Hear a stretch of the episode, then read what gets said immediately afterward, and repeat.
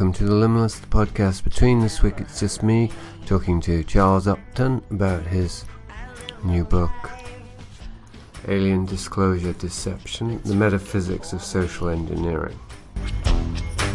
What I respect, you just can't see.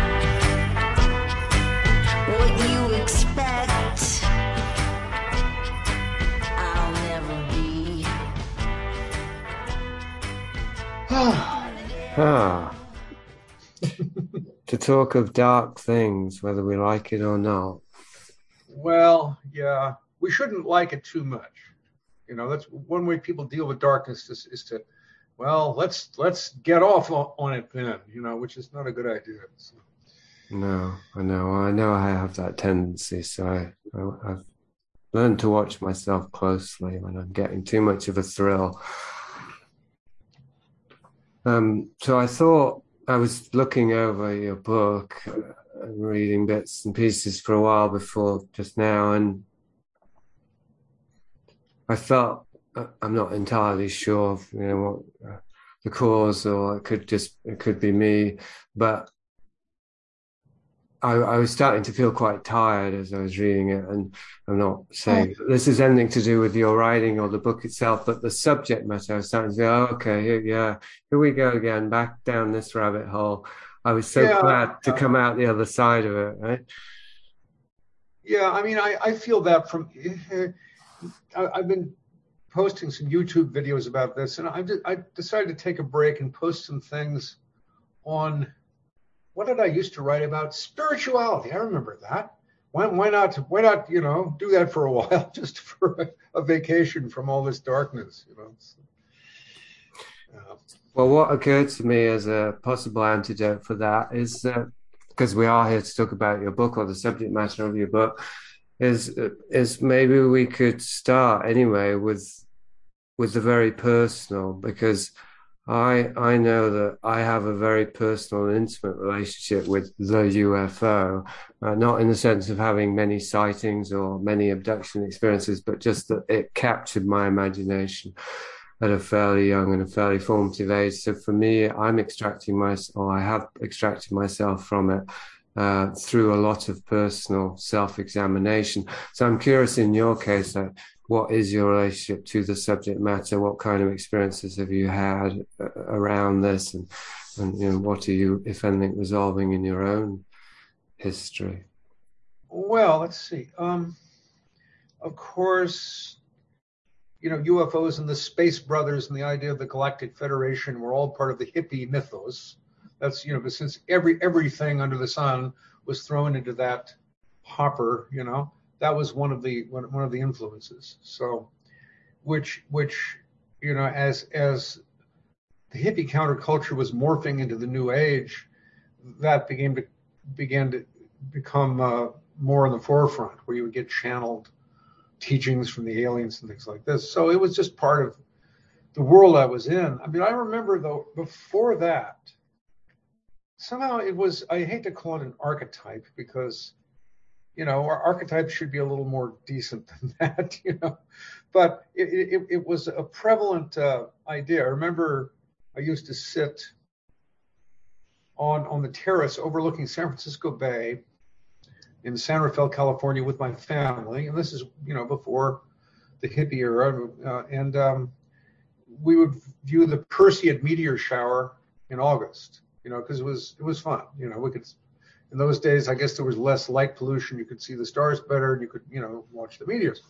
But uh, during that time, I remembered I would think about UFOs, and I'd say, yeah, you know, they're probably out there, and, and if I think of them real hard, maybe they'll come. You know, maybe they'll hear me, which is turned out to be a, a, a kind of a, you know, many people's actual experience of UFOs. You know, that they, the UFO captures their attention and then their attention goes to it and the UFO seems to respond to that, you would think this would mean that, that they're simply hallucinations, but not so. People who are very uh, involved, you know, very connected with, with the UFO reality um, can have sightings and people who are with them will see the same thing, you know. So there, there's a two-way, uh, you know, connection be- be- between the human being and the UFO. So, uh, you know, that was there. But then uh, the uh, the only two experience, the last experience I had was shortly before I wrote the book. I've only had two, and I'm not sure about the second one because I was I'm here in Lexington, Kentucky. I was driving along the street I drive in very often, and, and there was this something like an orb, very clear, very defined, you know, arced across the road from left to right and, and descending. I went. I said, "What is that?" If it if it had been an airplane or a helicopter, it would have crashed because it was it was going down at quite a rate of speed, but nothing happened. You know, so I said, "Hmm, maybe you know, could that be you know a, a paranormal, you know, or, or a UFO?" But more to the point, uh, years ago, I was uh, went for a, a self-administered retreat on Mount Shasta, California, uh, where I was going to spend three days eating nothing but brown rice and not talking. The brown rice was one thing, but not talking was the real, you know, uh, precipitating factor in whatever happened, I'm sure. And uh, I was sitting there, and, and during that time, I had my first lucid dream of my adult life. You know, so where, where, where I, I um, you know, I realized I was dreaming, and I saw this, you know, and and and I had the the, uh, the, the, very foolish and preliminary idea of lucid dreaming, like, wow, you know, now that I'm dreaming, I, I can do whatever I want without consequences, you know, because it's only a dream, which is not true. You can do whatever you want, but not without consequences.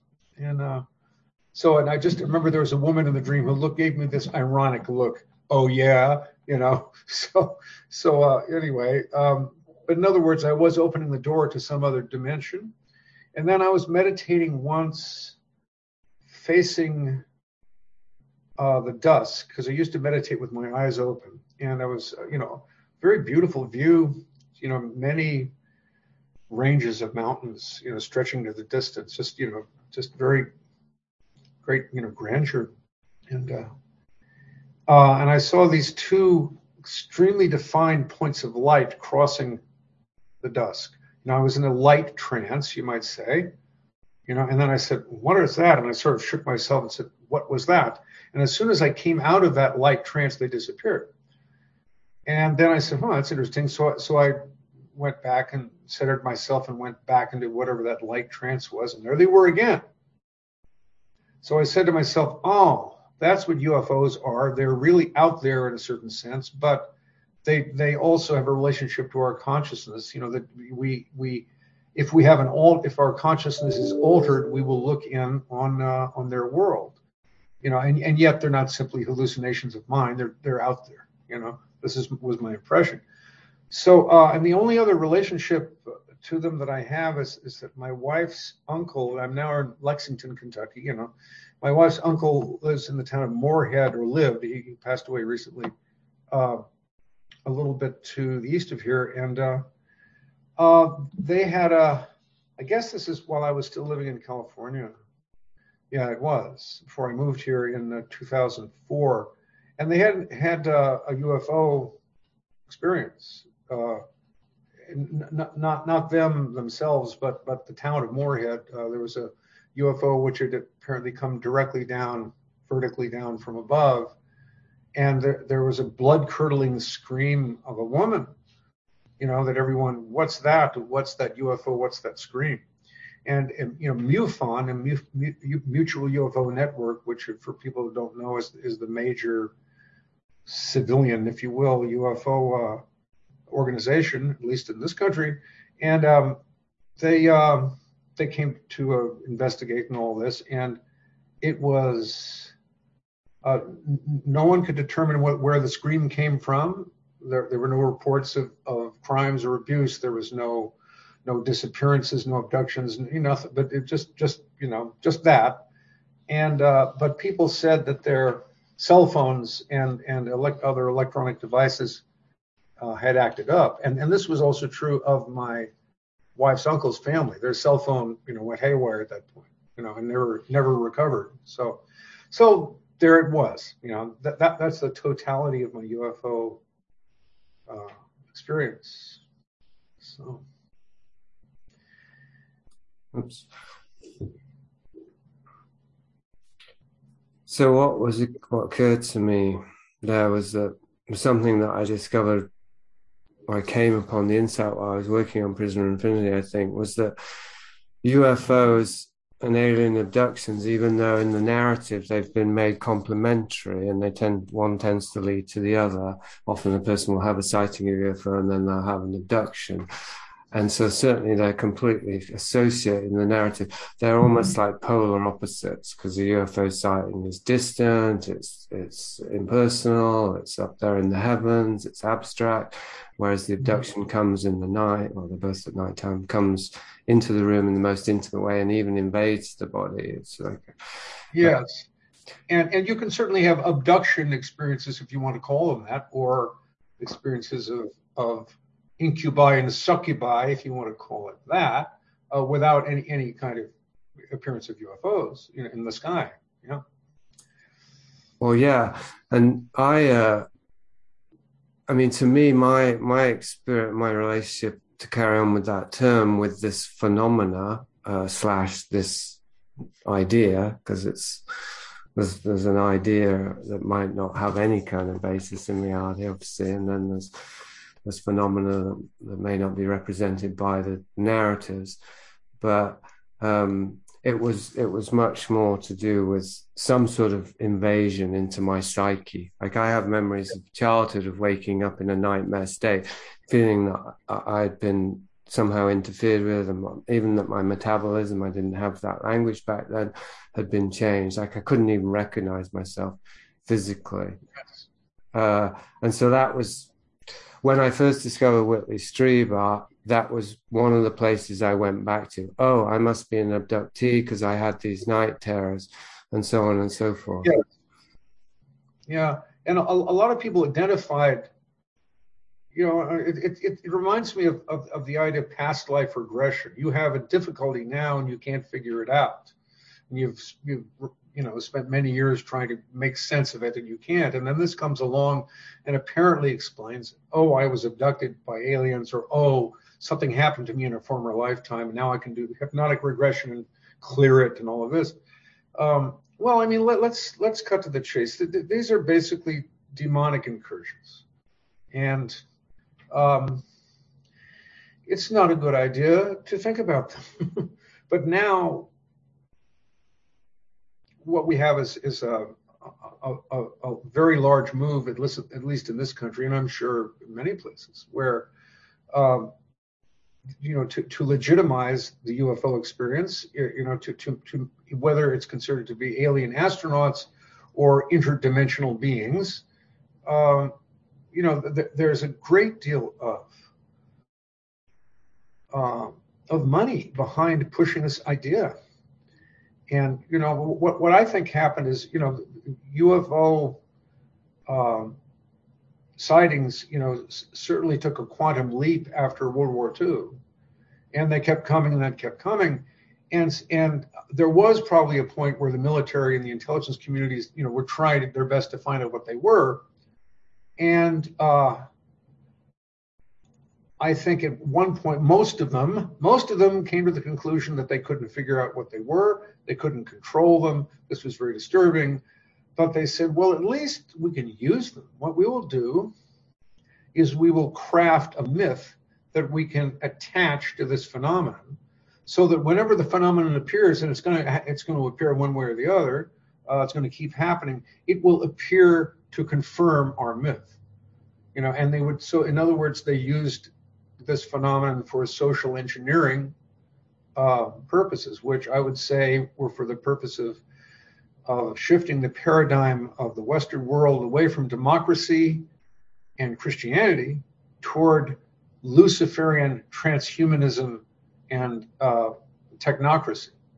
And uh, they, they were quite successful. Everything everything was shifting in that direction anyway, but this was one of the one of the methods that was used. Um, so and this is why in, in my book, you know, we can talk about what UFOs are to we're blue in the face. I think it's pretty, you know, it's it's pretty clear to me that they, that they follow the, uh, you know, the, the parameters of the paranormal rather than the parameters of of astronauts who have come here in, you know, metal spaceships from other planets. I mean, that that's that's the, you know, the, that's that's what they are. That's that's what uh, what the evidence shows, as far as I'm concerned. I will never say that there could never be astronauts from other planets, but that isn't what they look like to me, you know.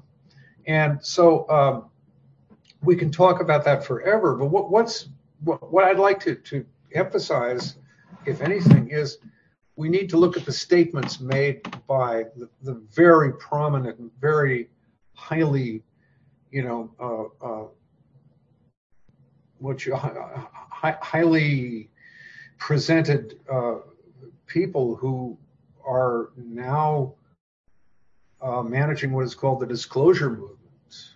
Um,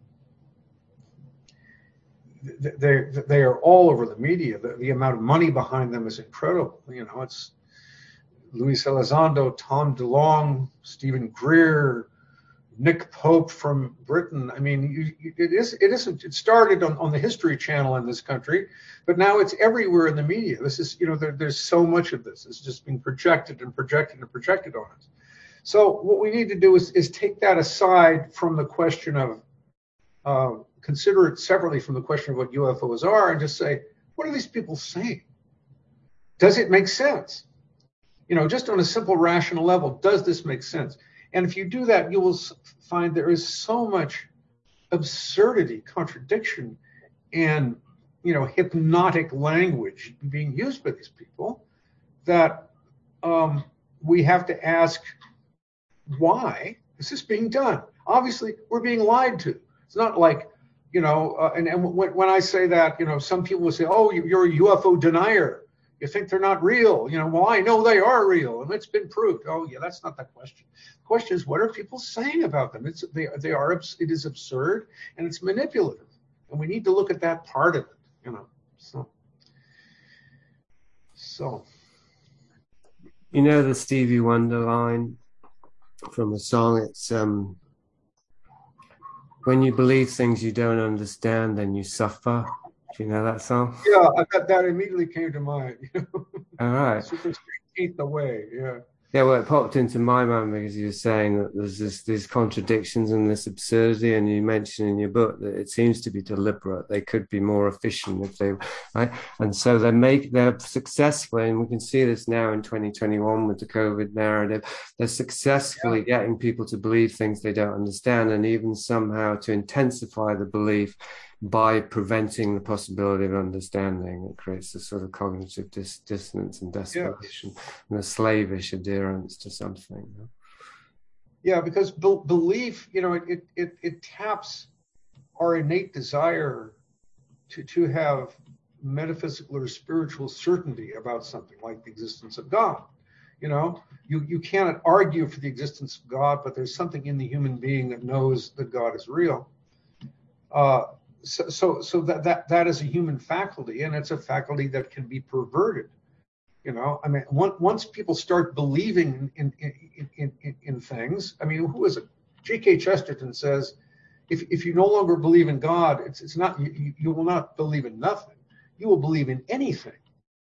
And, and I think that's exactly what we're seeing. Yeah, I was nodding there. It's my brother. My brother took that path. He claimed to believe fervently in nothing, but you can't. You can't believe in nothing. Right?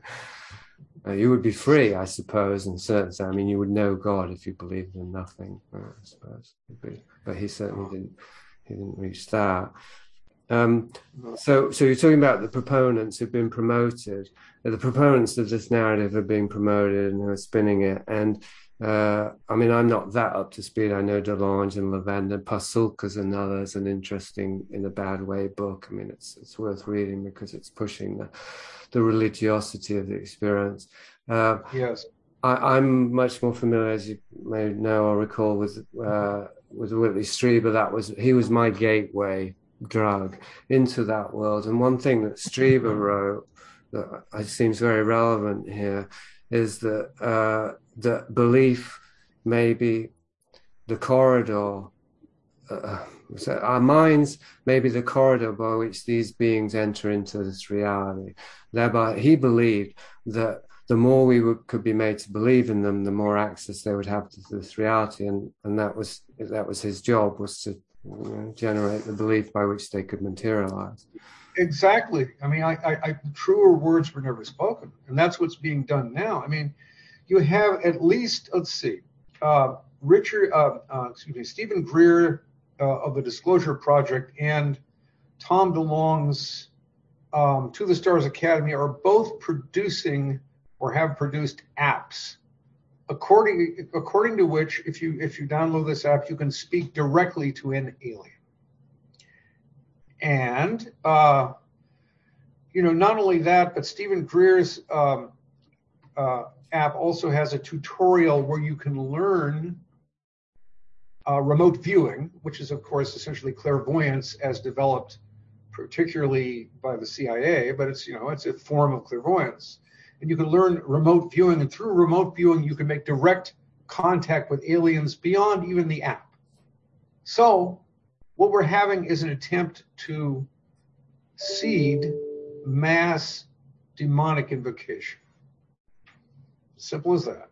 And and luckily there are two different apps. See, so they, they, they may come up with with different uh, with different conclusions. You know, I, I this led led me to a uh, the idea of, of a stand-up comic routine where, where where there's a kind of a cat fight between Alexa and Cortana. You know, right? You know, and between between two uh, you know in, uh, you know whatever they are. Um, whatever they are, fake fake AI well, things, trying to convince, trying to pass the Turing test by convincing us that they're sentient. Yeah, yeah, and and um, you know, I mean, are, are we going to have one app which which which makes makes a claim the Ple- the Pleiadians are the good guys, and and and the other app will say no, the Pleiadians are, are nothing but you know, secret reptilians. The good guys are from Zeta Reticuli. Are we going to, what's going to happen? You know, it, it's going to be all too interesting. But, you know, the, this, and, and of course, this is entirely in line with, with the metaverse, right? Mm-hmm. We will go into the metaverse. We will go into, everyone will have uh, virtual reality goggles in order to relate on, on social media, and we will go into absolute unreality. That's, that's the way to deal with human problems, right? We need we need to step up up to the plate and go into absolute unreality. Then everything will be all right. mm-hmm. So you know, and you know that's that's simply.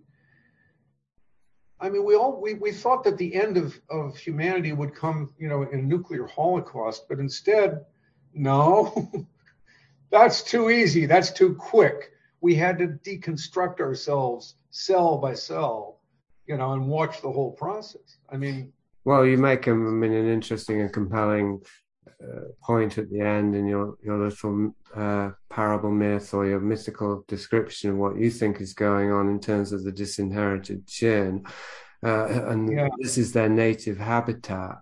Which is my sense, by the way, that there really is a real phenomena behind all this malarkey, yes. but it's much more to do with the earth than the stars. Yes. Anyway, and you you point out well that they yeah this is their inhabitants, so they have to prevent it being destroyed at whatever cost, because then they won't have a home.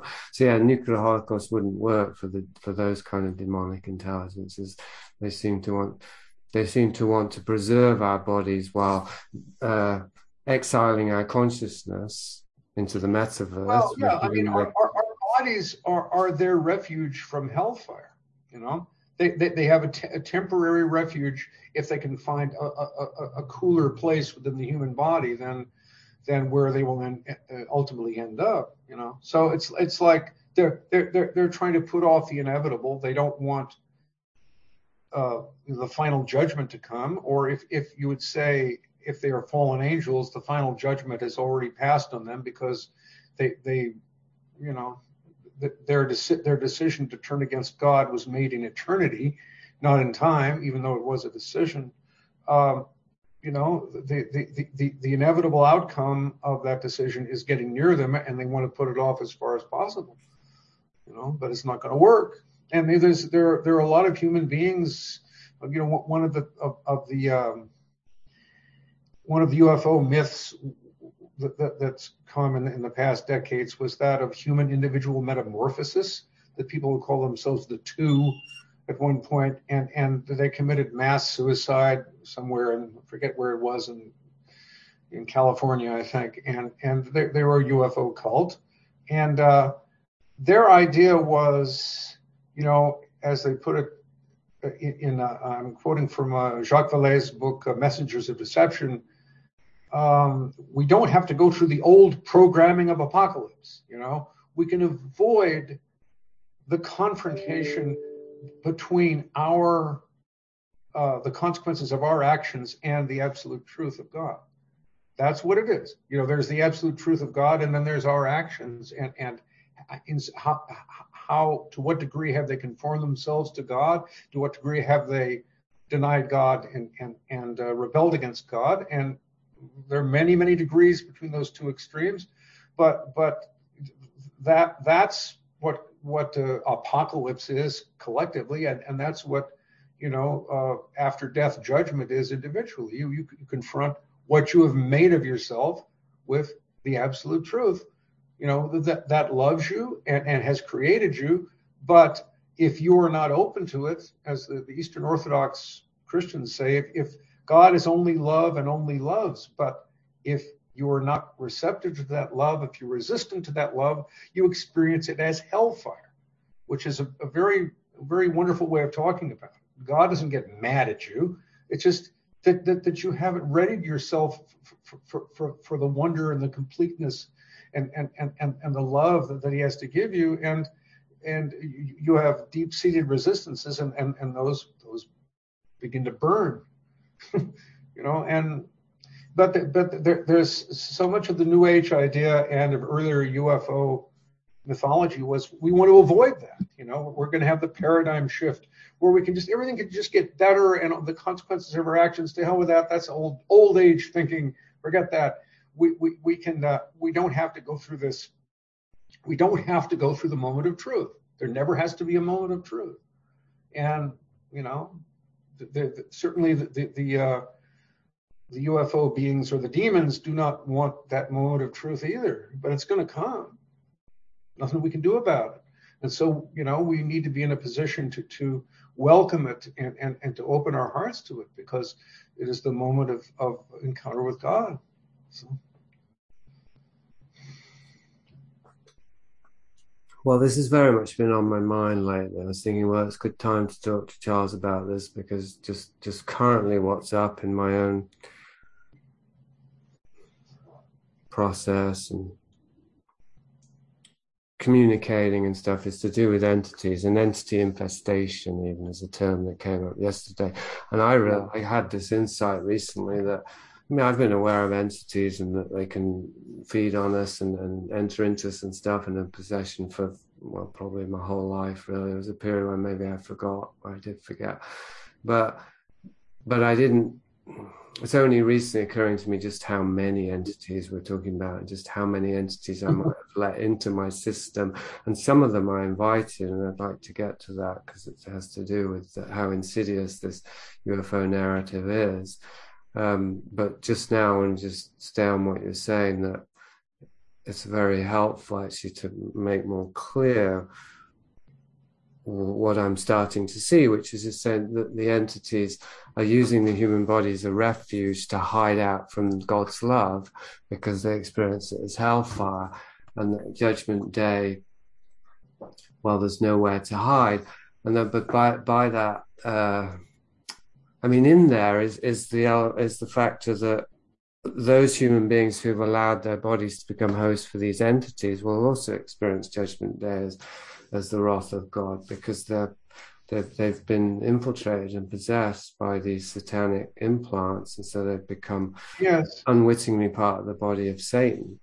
Or, or, or it, it could be, you know, we, we would hope the possibility of, of purgation that, that, that these, you know, by our own power, which is very limited, we've been un- un- unable to eject these beings or even even be entirely aware of them. But but but when you know the presence of God becomes more and more intense, you know perhaps that's when we can say goodbye to them. Mm. You know, we, we we can choose the presence of God and say, all right, you know, I don't need you guys anymore. Goodbye. you know, uh, uh, you know, this this may be when they're finally flushed out. You know, so. Yeah. Well, that point Hopefully. about uh, uh, not needing them is a good one because if we let them in, some part of must must have felt we needed them as allies. Hmm? Yeah, allies. Right. Right. You know, I, I remember. God, there's a period where I was open to all those beings, and, and at that point, they, they they seemed you know helpful fairies, nice you know, and they gave gave me little wisdoms and they gave me little little experiences, and I thought this is nice, you know, and I, I didn't I didn't understand the the you know the ultimate consequences of this of this mindset, you know.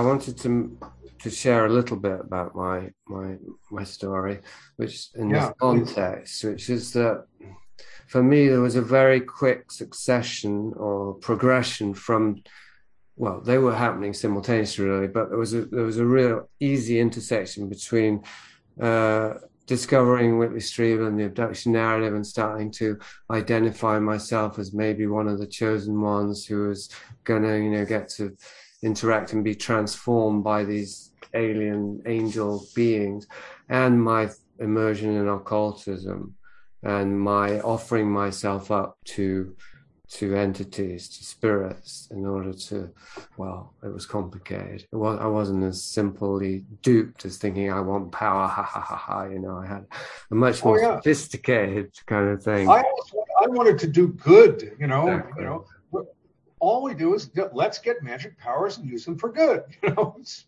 what's wrong with that? You know, very naive. You know, but um, the road to hell is paved. You know. Well, mine, mine was probably even more sophisticated delusion because I wanted to take in, offer my body up to Lucifer as a means for Lucifer to to be redeemed. Like I would, I would be the ah, one who was redeemed. That's that's some very interesting Luciferian uh, theology there. That's great. Yeah. yeah. I mean, I remember the whole idea of of Lucifer can be redeemed, and you know, if if he can, it's none of our business. It's going to happen in a dimension we will never see and shouldn't shouldn't ever look at. and, and, and so as far as we know, he is eternally damned, and, and let's let's leave it at that. If God wants to do, do something else, that's his business. You know, that's that's what I, where I am with that now. Well, uh, I'll, just leave that as an unknown. I'm not going to disagree for sure because it was just, it was, yeah, beyond my jurisdiction, no doubt about that, and beyond my understanding. Uh, and now, how I look at, back at that period, or at least I've tried to correct my delusion or reduce it somewhat by introducing more mundane factors. I'm, I became aware uh, in the years after that that uh, bad things did happen to me as a child, some sort of trauma, and that those nightmare, those night terrors, you know, that something was coming in and infiltrating me and changing me. Yeah. They might have had the most mundane kind of explanations possible. Uh, and, and so, yeah, I just tried to strip down all of that. And, and precisely because of what we're talking about today, that there were the, the interpretations that I'd come up with, I thought that I'd invented them or discovered them, but no, they'd been seeded in me by the narratives that I'd been exposed to uh, from a young age. Because, of course, needless to say, uh, you know, the movies and TV shows I saw, Close Encounters at the age of 10 when it came out, completely wowed me. You know, I was primed as we were all primed. And so I took, as you were saying about reincarnation, I just went very gratefully to a narrative that actually kept me away from the traumatic truth of how damaged I was by making yeah. it seem like it was this wonderfully empowering, you know, cosmic uh, intervention. I had a different experience with the Close Encounters, which was I said, this is a mind control job. You know, I didn't believe it. I, I thought, what? you know, because I this guy, you know, he he hears do do do do in his head, and then you know he experiences he throws away his entire life to drive up to you know to Devil's Crag or whatever that is, and I just what you know that it, it you know it, it did not did not strike me as as as healthy in any way. And you know this this started me thinking about Steven Spielberg. Who the hell is he? What is he trying to sell us? And finally, um, finally, we got to the place where you know Edward Snowden uh, lifted a lot of emails from the Hillary Clinton campaign, and John Podesta, and this, which are now available on WikiLeaks, and some of them were from Tom DeLonge, who is the head of the To the Stars Academy, which is one of the big UFO disclosure outfits. And Tom DeLonge in those days was emailing Podesta and the Hillary, and the Clinton Hillary Clinton campaign, and they were all talking about UFOs. And he said, "Oh yeah, and and, and one of our next meetings, uh, uh, a great guy to have it, it would be Steven Spielberg. I'll try to get it." So I said, "Okay." you know, I was right. You know, Spielberg Spielberg was was working with governmental or or uh, you know intelligence entities who, who were, were trying to, to craft this UFO myth and, and project it on the public. And, and, and here is more or less co- corroboration of that from, uh, from the emails that uh, Snowden lifted from the NSA. There they are, you know, Spielberg. So somewhere I had a, you know, I mean, I was raised a traditional Catholic. And then as the Catholic Church started to deconstruct itself, simultaneously at the very same moment, LSD appeared. And so I, I said, well, I, am I'm going to do the hippie thing. And so I did the hippie thing, which means, you know, uh, tasting every possible religion or spirituality that was available almost in the world, you know, or was coming through the San Francisco Bay Area for a short time. And I could, you know, I, I you, you could join a different religion every week or go to a different guru and all of this. That's what I did instead of the Catholic Church, which was truly deconstructing itself. And so, but at least I might have had some kind of sense of, of, of, what a legitimate spiritual, legitimate relationship to God was, what a true religion was, and that, that stayed with me. So there was some instinct where, where I looked at, at you know, Close Encounters of the Third Kind. I said, this is this is crap. You know, that was my first reaction. So maybe maybe that's what it was, or maybe as as my wife Jenny says, who you know when she's thinking about back about her terrible childhood, which in which she did not have that kind of protection for, from a, a, a, true religion. Um, she said maybe it was my guardian angel who protected me. And if your guard, it seems like your guardian angel doesn't protect you, and you get involved in this, well, you know, there, it, there's there's value ultimately if you can be fooled and even damaged by dark forces and yet come out the other side, you know, throw off the deception, begin to heal the damage. And, and at, at this point, you may be able to help others because so many people in the world today are, are in that condition, are subject to those forces.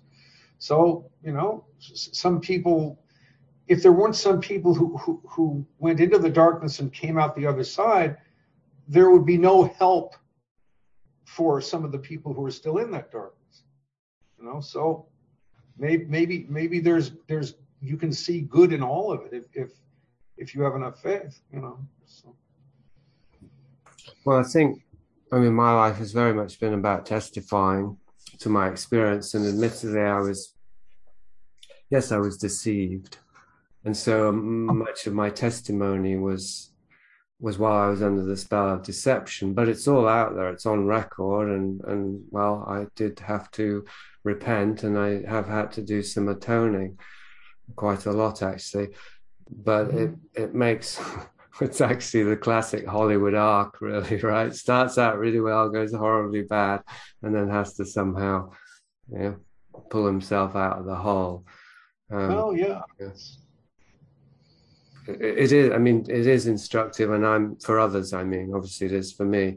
And i i am i am an, a, a magnet for people who are deceived and but who are sufficiently aware of being deceived to know that they they need some sort of guidance through and out. Um and i i didn't have a i didn't have a, a religious upbringing. I had an atheist upbringing. Yeah uh, so in that sense, I was an easy I was an easy mark for. Although I'm not sure if necessarily, I mean, there are many people who've had a religious upbringing and it hasn't protected them either. Yeah, there's no there's no standard, you know, standard way. It just you know I, I was just wondering, wondering why I wasn't destroyed, and and uh, my wife was not destroyed either, but for, for apparently different reasons but maybe they're all the same reason, actually. Who knows?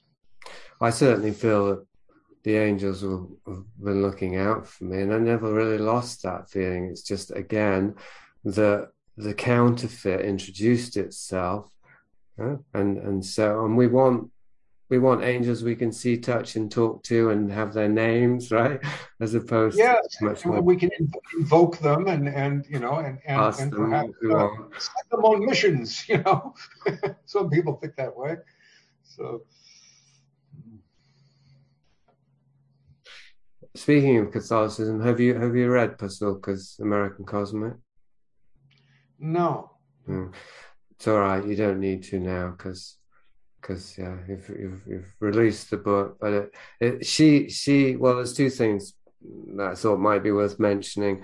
Uh, uh, one is, I mean, it would be very familiar to you, but because it's, you know, it's just it's just it's very compatible with the disclosure of gender, even though she's a she's more of an academic. She's much more rigorous than Tom DeLonge, which isn't saying much. She's not really rigorous at all. Uh, and she, but it ends with this whole section about going to the Vatican and having a religious experience, and I don't even remember what, but somehow she makes consistent her belief in the reality of the UFOs and the extraterrestrials with a Catholic conversion, as if this this is the proof now that that we've all been waiting for. So it's it's pretty. Oh yeah. Well, this is one of the the science that, that, that the Catholic Church since the Second Vatican Council has essentially be, taken immediate and great strides toward becoming a kind of Luciferian religion. You know, because it's not what it used to be. It's the opposite of what it used to be. um, Father Malachi Martin was right about it in his book Windswept House. You know, where, where he said, uh, you know, St. Peter's Basilica had been dedicated in a, in a ceremony to Lucifer, which, you know, that could be a myth. That could be one of one of the tall tales that Malachi Martin has been accused of telling, but it's true.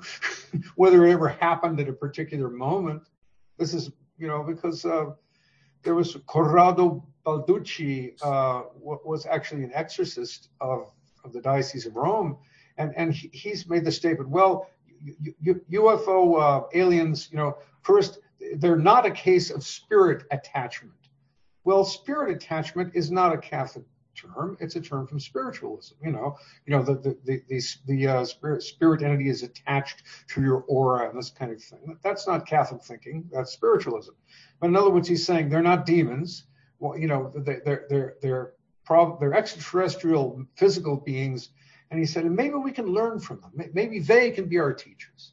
You know, well, look what this is. This is opening directly the door to a demonic worship, hmm. right in the middle of the Catholic Church. And that's how bad it is because, you know, Pope Francis came out with a statement God does not exist, which is pretty, pretty interesting for a Catholic Pope to say. It was on the Vatican uh, website for years. It was a um, uh, interview between him uh, of him by Vatican Radio, and he says, "You know, I'll, I'll tell you something. You know that might shock you. God does not exist.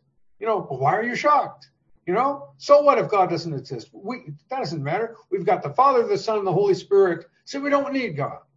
Oh yeah, you know, so in other words, the, the, the, Trinity are now three pagan gods, you know, Zeus, Hera, and you know, you know, Mercury or something, right? I mean, it's just incredible. Uh, so I mean, that institution is going to hell, and I know because more because my wife is is uh, is a traditional Catholic of, of the Sede Vacantist variety that says we have no pope because the pope is a heretic, therefore we got don't have a pope and um, you know she, she is going to a little house church of traditional Catholic mass, which is like the mass of my childhood. And these people are are very they're very devout and they're very intelligent, and they're, they're the few who are keeping up the actual Catholic tradition in the world, because most of it has gone to the devil. Well, it reminded me whether or not that's how he meant it. Maybe it wasn't, but I mean, there's lots of people are seemingly going back to Christianity now. I don't know if you've heard the rumors. It's becoming popular again. Uh, different, I mean, Orthodox, I think particularly, but other kinds. Yeah. Um, one of the one of the agents of this, whatever we're going to call it, uh, is Jordan Peterson, and Jordan Peterson seems to have uh, a very pra- an, an, overly pragmatic view of Christianity. I don't think he's, he understands Christianity very well at all, in my opinion. Uh, and his and his approach and what seems to appeal to people is is a bit maybe what Pope Francis was saying. I don't know, but you, it doesn't matter if God exists or not. It's this is there are ways of living and there are sort of forms of behavior and mores and codes that we need that these traditions are really important and the stories are the foundation of the tradition. So it's sort of this pragmatic rationalist uh, Christianity, which to me is well, it, it is not. Let's put it this way: it is not Christianity. Sure. If you're not going to be a Christian, if you're not going to believe in God, use another word. If you use the word Christianity, then you're dishonest. That's all there is to it. Use another word leave the word to mean what it always meant to the people who still believe in what it always meant. Go away and invent another word for it. You know. Uh-huh. Uh I I uh, sometimes pronounce the word Christian, and I say, well, I can't say that I'm Christian because that would be that would be hubristic. I, I hope that Jesus might come down and say, "My son, you're a good Christian." But so I can almost have the opposite approach, even though I think it's sympathetic to yours. But yeah, I just I wouldn't want to uh, presume to to self-identify that way. It seems that it's well. I mean, it's, if it's up to you to do the self-identification, but if if you're involved in a tradition which has been this way for 2,000 years, and you come in and, and follow the norms of that tradition and right. become involved in the sacramental grace of that tradition, then you are a Christian. Yeah, you know, it's not because you say so. It's because you you you you've met the mark that that is that has been set for you by by by something beyond you, and and uh, now now you have a right to say that. You know, but I feel like I'm a Christian. I believe I'm a Christian. Doesn't doesn't that's not it.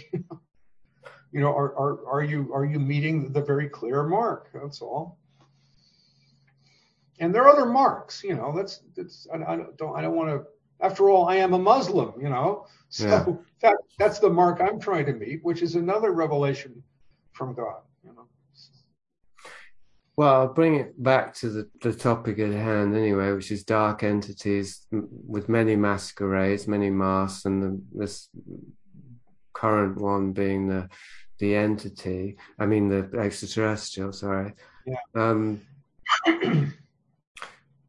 So, you see, I mean, I, one of the things that lured me into demonology was know thine enemy, and mm-hmm. it's to, you know the, the, judgment day hasn't come yet. The the, the, the jury's still out. It, it, seems as though I I did need to go deep into that world to to really know what was in there and what kind of forces I was facing. Uh, I, and I did I did come a cropper there's no doubt about it. But at least now I know how cunning and deceptive those forces can be and what kind of ruses they use. I would say that's yeah. a very strong advantage. But I wouldn't recommend it to anyone else. Same with psychedelics. I needed to do that stuff apparently, but don't follow my example. right? Yeah, that, that's what I say because you know I, I I almost feel like I've been a fly on the wall of of, of the infernal regions, and I've listened into some of the councils of of the demonic powers and have some idea of what they're up to and what their plans are. You know, so. Hmm. But yeah, don't don't do what I did. And, uh, and, and even even though you know who knows? I mean, LSD. I can't imagine how anybody could take LSD in 2021.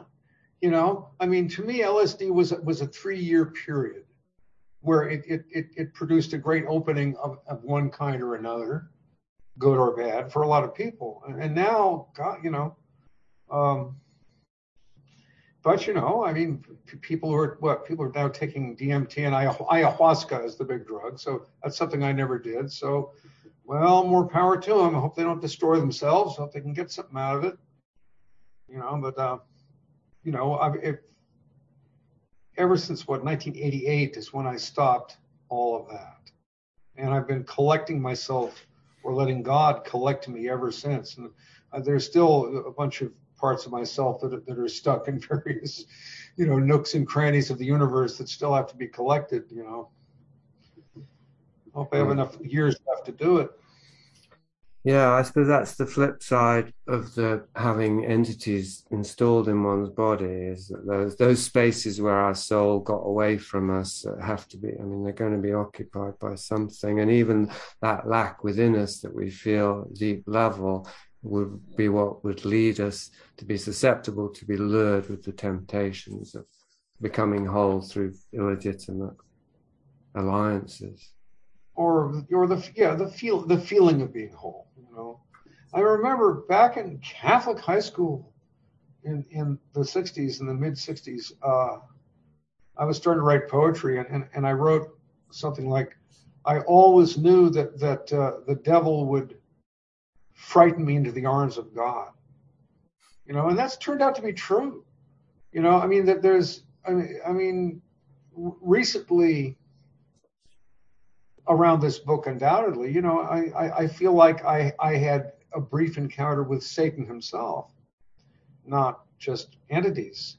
And, and, and my feeling was, you know, that like this allows me to turn more wholeheartedly to God because it, he's not sending out little fairies and little entities that, that beguile me and saying, wouldn't it be interesting if you learned this? And how about that? You know, in other words, the, the actual darkness behind the whole thing has made itself visible and there's nowhere to turn but God and God is there. So, you know, if, if in a certain sense you could say that's the greatest good fortune, it's not easy, but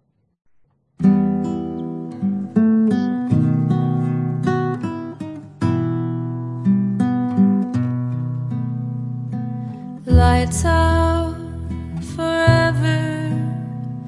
The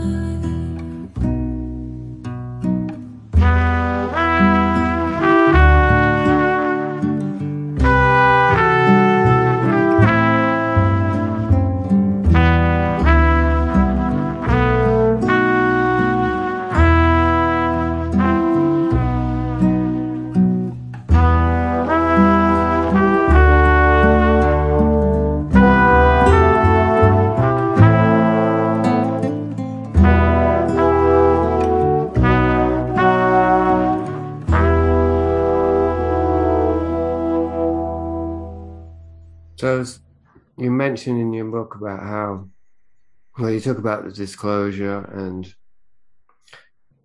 you twin it up with what's been going on with the last 18 months with the COVID in terms of people being in a state of more susceptibility and impressionability because they're so terrorized uh, and so triggered the whole time. And um, I mean, one thing that certainly has come more clear to me in the last 18 months is that people really will believe an awful lot of things that I didn't think they would believe and a lot more quickly and easily than I realized. And that to me, that was always a big obstacle in terms of the fake uh, rapture disclosure thing. How, how could they really get the whole world to more or less uh, completely agree and to believe in something that was completely fake and that we've been given all kinds of clues about it it's going to be fake uh, it just seemed that people weren't quite they hadn't been softened up enough to be that gullible and apparently i mean it's occurred to me that even that part of what's been going on with the covid thing is to test this just to see how Yeah. susceptible people are to deception if the right buttons are pushed initially Well, it's true, but it's it's also out of the COVID thing, the the, the, people who have, you know, cogent analyses or or even educated suspicions, you know, are, are are coming forward and dialoguing as never before and beginning to say to themselves, you know, what is being sold to us, uh, you know, uh, pe- and and understanding that that that we have to under we have to come to to a an understanding of, of the darkness that's being projected upon the human race now and as thoroughly as possible. And, and people are stepping forward and doing that. So there is a, that kind of counter move. The question is, well, is it enough? Well, enough for what? Enough to save the world and enough to run the world back, you know, three or four hundred years before all this horror began? Mm. That's not going to happen. We're, we're, we are going to a finality. The question is, you know, what posture are we in? You know, what what are, are our souls purified sufficiently to meet that finality in, in, in such a way that we can open to, to the truth? You know? mm-hmm. And you know, that's that is proceeding. You know, I mean, the, the, those those who are capable of, of opening to the truth are are getting um, a crash course, and, and, and they're, they're getting a radical purification much more swiftly than would have happened otherwise. You, have, you know, there's always that aspect to it. Um, you know, over over Thanksgiving, as we have in this country, which is a weird holiday. It's not it's it's not a religious holiday. It's just like Thanksgiving is is the day where you know you've got you've got to like your family whether or not you do. You know, that's what it's about. So, all right, you may have a lot of problems with your family, but by God, on Thanksgiving, you'll get together and you know and say, you know, hi, un- un- Uncle Joe. Oh, hi. Oh, how's it been? Oh, can't complain. You know, and uh, so another. What what I we I did is is uh, you know Jenny has a remnant of of her family. Let me put it this way: the abusers are all dead, but some of the enablers are still alive. So you know, there was a dark net cast over the whole family, and it sort of touched everybody, even if they weren't the, the serious perpetrators, you know.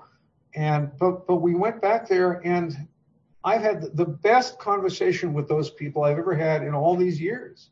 And the conversation was, the world is going insane. And and and I said, yes, it has. And, and suddenly we are in reality. We were never in reality before.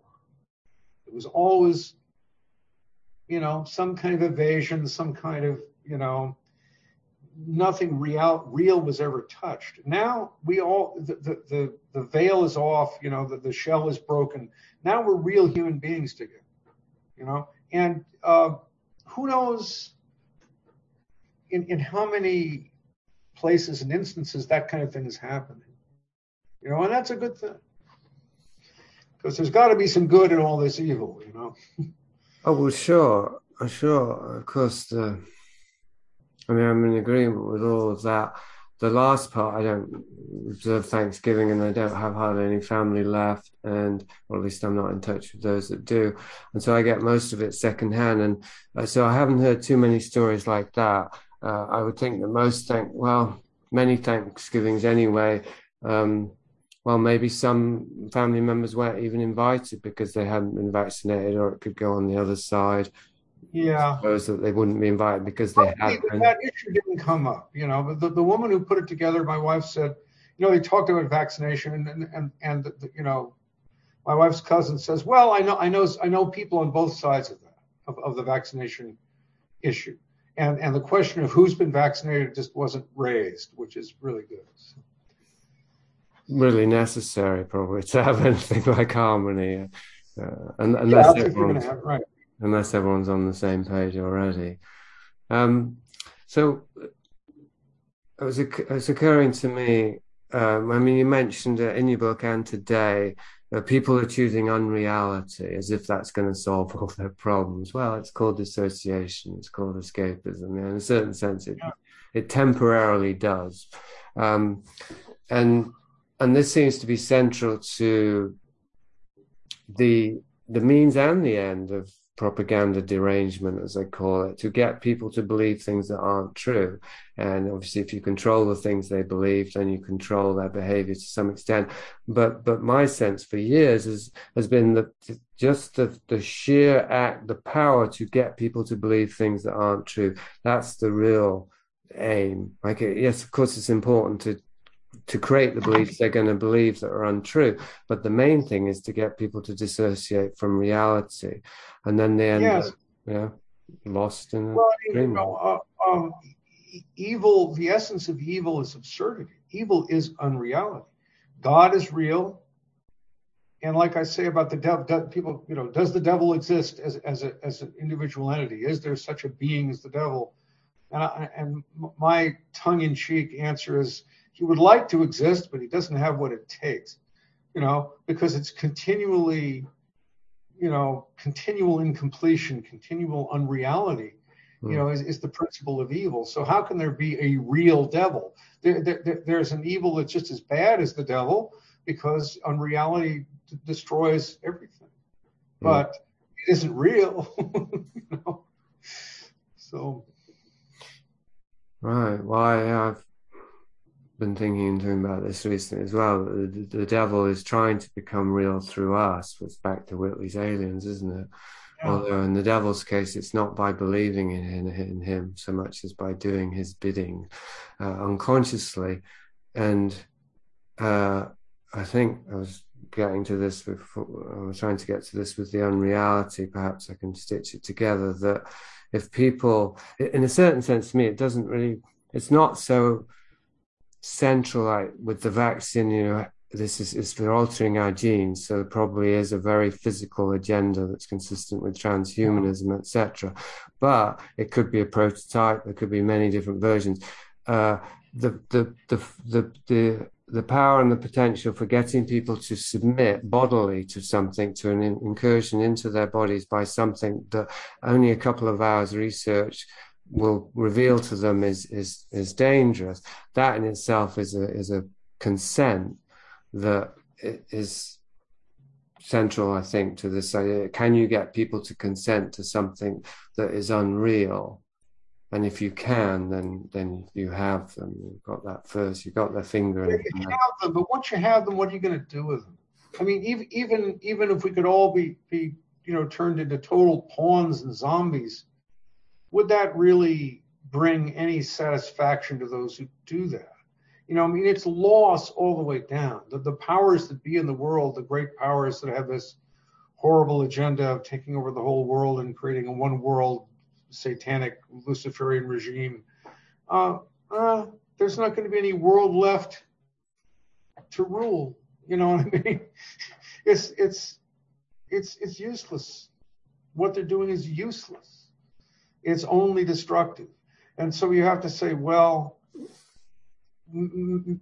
what's what's the agenda? I mean, if if you've made the world uh, hell on earth, uh, why is ruling it so desirable? Well, actually, then you say, that, but the human agenda doesn't matter. It's the agenda of the demons. They want to pervert uh, the human race. That they, they, they want, you know, to to uh, to possess our souls. You know, but of course, if they possess our souls, is that really going to help them?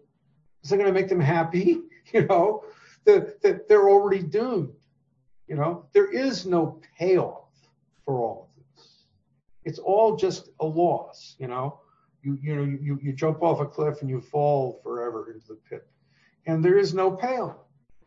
You know, and, and we think you know, and there are people who think, well, if only I was on the you know, if I was on the right side of this horrible thing, if, if I was Mark Zuckerberg or Jeff Bezos or, or, or Elon Musk, then you know I would be, be on the high side of this horrible thing, and I'd be able to control the world instead of be, be, a, be a helpless pawn. But you're already a helpless pawn if you want to control the world. You know, I mean, what what a what a thankless task controlling the world. You know. Well, the subtler impetus, of course, because not many people are maybe are delusional enough to want to control the world and they have maybe let's say enough awareness or conscience to think that wouldn't be such a good thing but they do want to restore re- reform the world you're saying oh they want yeah. Save it and make it better uh, if you're jordan oh. peterson you just have to take it back to the 1950s if you're somebody else you got to go back as you said 400 years or but essentially yeah, yeah. you've got to go back to the garden of eden if you want to correct what went wrong yeah that's what I, I, I think all, all of the, the, the, the funding that, that, that is being poured into solving the world's problems, climate change and whatever else, uh, we ought to forget all that and simply work on time travel. Because then we can just go back to before all this crap happened and solve everything at once. you know, or or if you you get a you get a terminal disease and you say, well, let me just go back, you know, 15 years or five years or whatever before this ever happened. Then everything's all right. You know, all you just have to include a pause button once you get to a nice place like like you know 1892 or something. Then right. hit pause, right. and then you know, and then um, and then have automatically engineered amnesia at the end of that good year so you can keep popping back to the beginning and basically just yeah, the same yeah, year That's the way to think. That will solve all our problems. But? I mean, we have to understand our job is to save our souls, not to save the world. Sorry, my uh, my speaker cable came out. Obviously, your your joking was offensive to the tech gods. Um, going to test, see if I can hear you. Yeah. Good. You hear me? Yeah, it's working. Yeah, the last thing I said is our job is to save our souls, not to save the world. The world's end. You know, I mean, and, and souls are eternal. That's one way to look at it. You know? I just tweeted that a few weeks ago. The world is a done deal. The only thing left is to save our souls and I got called yeah. a lo- I got called a loser. so that's loser talk. well, I mean, you know, you, you, younger people let younger people try to save the world. You know, I mean, I guess people of our age, you know, and I'm I'm 73 now. You know, I can say, well, you know, I've done what I can to save the world. It didn't work apparently, uh, but uh, saving my soul is still conceivable. You know, so. Well, I suppose the, I mean, the in, the in between thing, and this has been very much front and center for me, is uh, is the human energy field. The I, I don't use the term humanity because I don't know what that means, but there yeah. is a there is a share. We are connected as, yes. as human organisms and human bodies, and there is a shared soul. There's a communal soul that that yeah. is, needs to come into being or be restored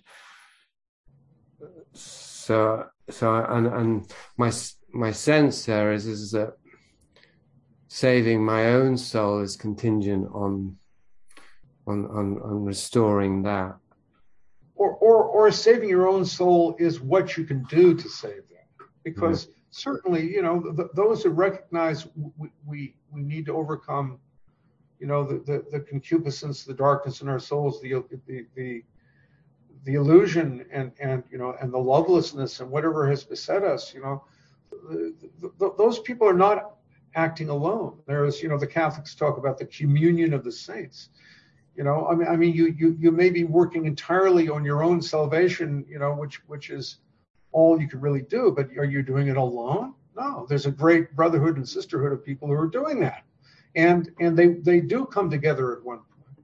You just don't you just you know, say I'm going to work on the on the part that's given me of, of, of, this great collective effort. I'm going to work on the one part I can really work on, which is, you know, myself, my relations, my immediate, you know, and then of course, you know, I write books and, and I have ideas that I think are valuable and I send them out. And, you know, that has some, hopefully some collective resonance, but, you know, but, you know, it's, it's, it's really between each of us and God and and then between each of us and each and each other. You know? mm. Well, I recently put out this book called 60 Maps of Hell, and it's with a rough draft of the exit as you know, the footnote or the subtitle or what have you. And the the thinking behind that was, yeah, I've spent um, my life as a writer anyway, mapping hell. That's what it's been about. And at a certain point, if I don't find the exit by mapping it, what's the point? And if I find the exit, then I got to go through it, right? No more maps, just get out. Yeah, yeah, exactly, exactly. Right. I mean, I, yeah, I, I know about that. You know, stay here a little longer and and uh, and learn more about evil, so you could. Well, yeah, and will it feel that that was all useless? Oh, you know, why did I waste my time learning about evil if there was a way to get out and there's the door and I've gone? And why did I, you know, waste all that time? Well, it wasn't wasted because that's what you had to do for some unknown reason. That was your way to get to the door, you know. So. Well, where I'm at now is, or at least where I like to think I'm at, and it's and it's translated into physical action. We've moved to Galicia, and we're trying to start a farm, renovating, and just go back to the land, get back to the land, and connect to nature and connect to God through, by connecting to our bodies and in nature. It's a very practical and simple oh, route. Yeah. And I, and I want to encourage others to do that. And what I know and what I've found confirm more and more, and actually, weirdly enough, the technocratic demonic elite have been helping in this regard, is is to show people the nature of the hell that they're in, and as an incentive, as a motivating factor to, as you were saying about Satan, you know, the same you could say about society and na- and the natural way of being. This look society for what it is square in the face and you will turn 180 degrees and go in the opposite direction Well, good. So anyway, am I, am I supposed to be selling my book? Is that why I'm here? let, me, let me- let me give a, a pic. You know, can you? but i don't use the There's video my. is it upside down? There's buy my book. Read and learn. So it's called the Alien Disclosure Deception, the Metaphysics of Social Engineering. It's got everything I ever wrote about UFOs back to 2004, and a lot of new stuff. And so it's th- this is the uh, basically the contrarian view of UFO disclosure. Uh, I, I say I demand full disclosure, not just of all the things that the UFO, that the uh, U.S. government knows about UFOs, but of what they know about what they've been trying to sell us around UFOs, you know, about their own deception and social engineering activities. Let it all be revealed. So, so you know, when it when it comes to fighting evil, and of course, you know, really, it's it's it's your own it's it's your own egotism that's ultimately the always the adversary and all the other spiritual powers that come in and help you try to help you develop your ego to the point where it can deny God. You know, if, if you struggle against your own egotism, you're also struggling against them. And the egotism, you know, it, it's not necessarily always always a Nietzschean thing. You know, I am I am the Übermensch. You know, it it, it it's simply the places where um, where we forget that, that actually God is the only doer. God is the one who's doing everything. And we can cooperate that with that or not. You know, we, we, we think we have a responsibility, well, we do. God lays responsibilities on us. But if we think that in fulfilling them, we're doing something on our own apart from Him, and we will think that even if we believe we're, we're acting in line with His will or, or that His there's no action in the universe but the action of God within the, the beings of the universe. We may believe that, but we are we always in the state where that's that's the way we see things? No, we. I think I've got to do it, and then I then I get obsessed, and then I get depressed, and it isn't working, and you know, and and then I have then I have to wake up again and remember, wait a minute, God is doing it, not me, and that that's that's the real crux of of of, of the whole struggle is is is to is to understand that that, it, that it's God's action and and and put ourselves in line with that action. That's it. So so not to open another can of worms but just maybe try and complete those thoughts does that make satanic the satanic like a reaction against or a contraction from God's movement it's a secondary Yes. principle of some kind it is. Yeah, it is. It is. And and um, I mean there there there are many you know subtle levels of of, of what went wrong with Lucifer. Lucifer sort of represents the perversion of what is called in spiritual anthropology the nous, which which is is is the the indwelling divine intellect within the human being that, that, that knows God and is the principle of the human form.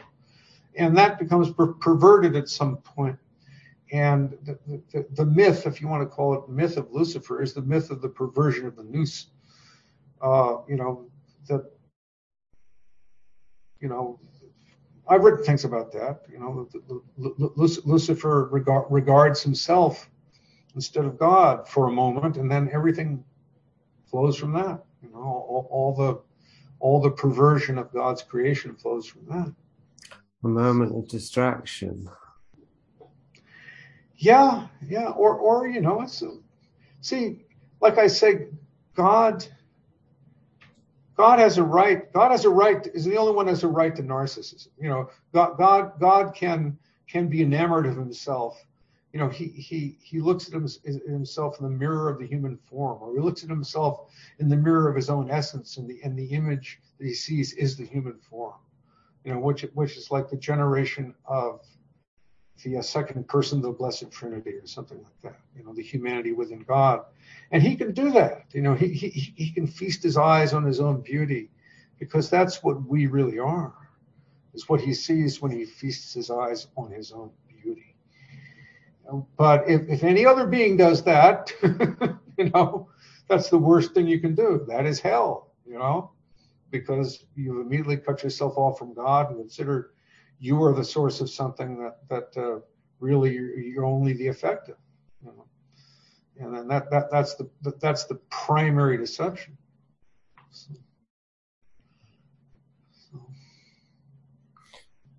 Uh, well, let me know when you want to go, Charles, because I don't want to keep you. Well, I don't know. I mean, uh, I think we're kind of done. What what is, what is the last word? Will the last word about be about you? Well, I was just going to say, there's a part of me that wants to fight evil. You know, I mean, we all we all got to fight the evil forces, and I decided the UFO world is where I can fight the evil forces. I don't want to fight the vaccine fight particularly and I, I don't want to fight all the other fights, but I, but uh, I felt that, and we'll we'll see what it really means uh, to think you can fight evil. you know, there may be a very profound deception in that, but I haven't seen through it yet. So this is what I'm going to do, and I, I, feel I feel that. Um, at, at, this point, the disclosure movement, the people who are running it are a little bit uh, they're they got complacent, that they got uh, they got careless, and they're starting to say things which you know very openly, like you know we want to start a UFO religion, or we were not created by God, we were created by the aliens, you know, and therefore they are our guides in this. You know, you look at this and you say, well. And, and certain stories they tell about why they think there are crashed UFOs and you know alien corpses that are just absurd that could not be true. That, you know, they're, they're so used to talking to, to, to people they feel they have totally duped that they say, we can say anything, man, and they'll believe it.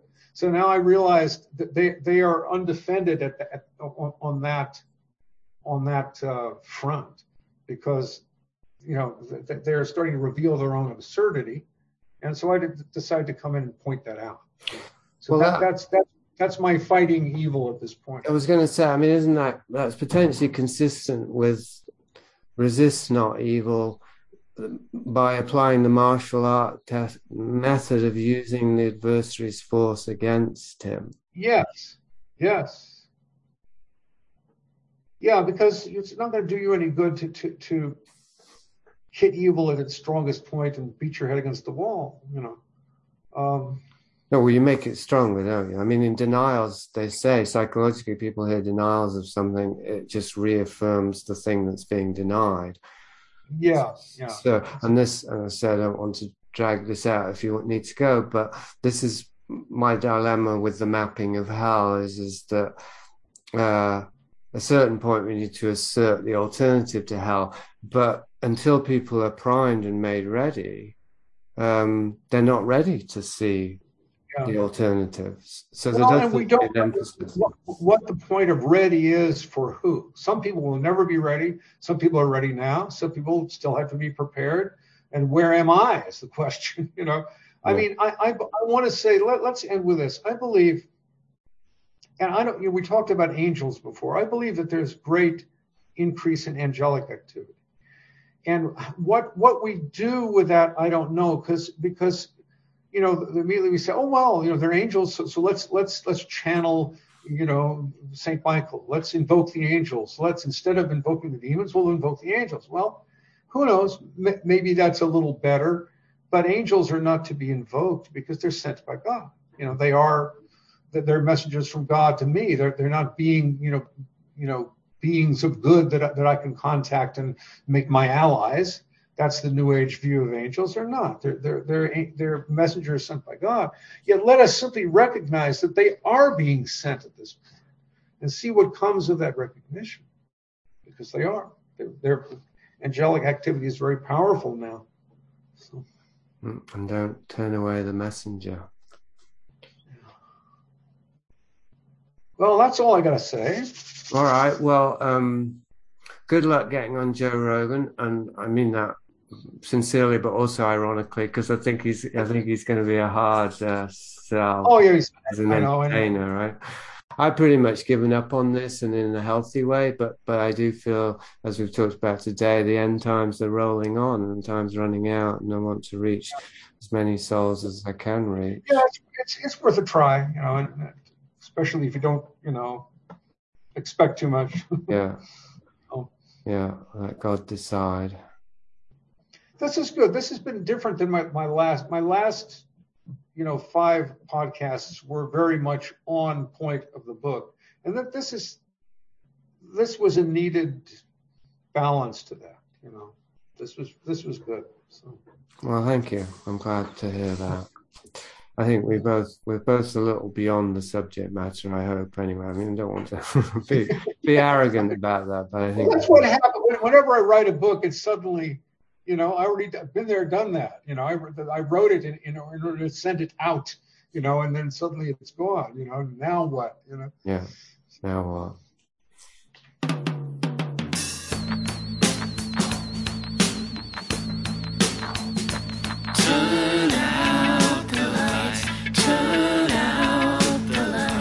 At the end of my conversation with Charles, as mentioned in the uh, the next podcast, will be Kate and I talking to Charles' wife, Jenny Upton, about uh, Dante and the circles of hell.